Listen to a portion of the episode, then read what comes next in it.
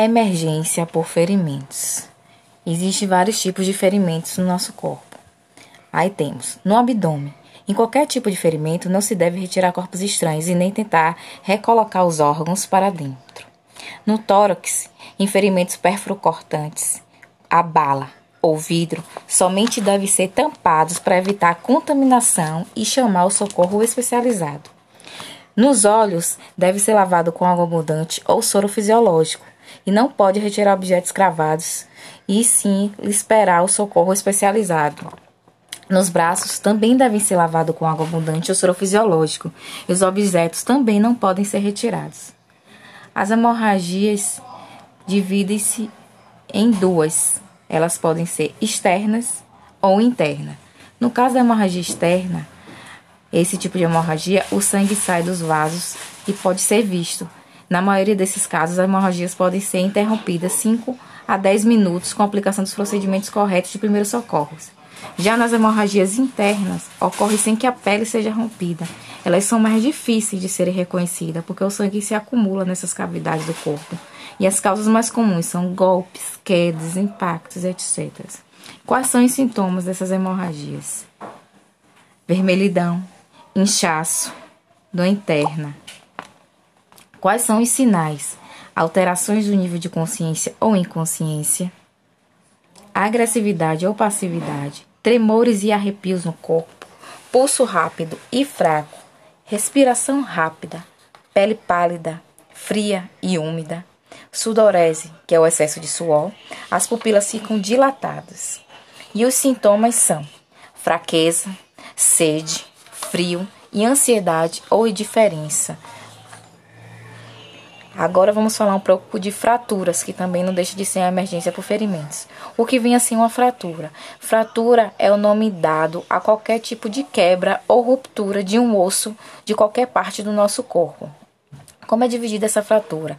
Ela é dividida interna ou fechada, onde não há perfuração da pele. É identificada pelo inchaço nas partes afetadas e por roxidão, fica bem roxa a parte.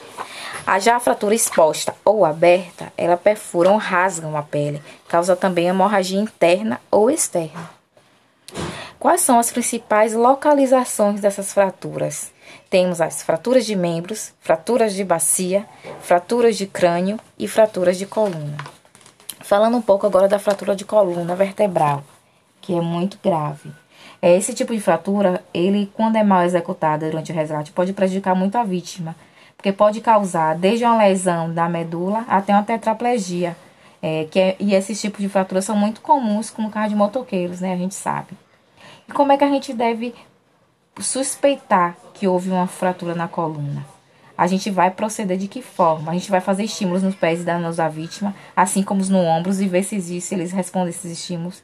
Dormência das pernas, ausência dos movimentos da cabeça e do membro, dificuldade respiratória. E como a gente deve agir diante de uma fratura na coluna? Se tivermos em mãos, devemos colocar um colar cervical. Mas se não tivermos, devemos improvisar um e chamar imediatamente o resgate especializado. Deve-se lembrar sempre que devemos, antes de proceder com qualquer cuidado, tem que saber o que se está fazendo, ou seja, só colocar o colar cervical se você está apto, se você tem é, informação para fazê-lo de forma segura, evitando danos maior ao à vítima. Cuidado com as fraturas. Que cuidados devemos ter com essas fraturas, né? Diante da suspeita de uma fratura, a gente deve estar atento à possibilidade de comprometimento de outras estruturas do corpo. Como assim? Exemplo, uma fratura de costela, ela pode atrapalhar a respiração. Por quê? Porque pode ter também ocorrido uma perfuração de um desses pulmões. Em fratura exposta na perna, por exemplo, pode causar rompimento de vasos sanguíneos. E qual a consequência disso? Um sangramento, podendo levar o paciente a um choque hipovolêmico. Como devemos socorrer, então, essas vítimas de fraturas? Vamos lá. Não importa o tipo de lesão, seja no, nos ossos. O primeiro socorro básico que a gente deve fazer qual é? Imobilização. Por quê? Porque esse procedimento vai garantir, além da diminuição da dor, redução da, possi da possibilidade de um agravamento dessa vítima. E quando a gente vai reduzir essa dor, a gente também vai estar tá reduzindo o estresse que essa vítima está sofrendo, que é um, um componente que ele pode acometer a vítima ao estado de choque, né? A gente sabe. E como deve ser feito esse transporte de uma vítima com lesão na coluna? O transporte adequado desses feridos é de sua importância Muitas vezes a vítima pode ter seu quadro agravado por causa de um transporte feito de forma incorreta e seus cuidados necessários.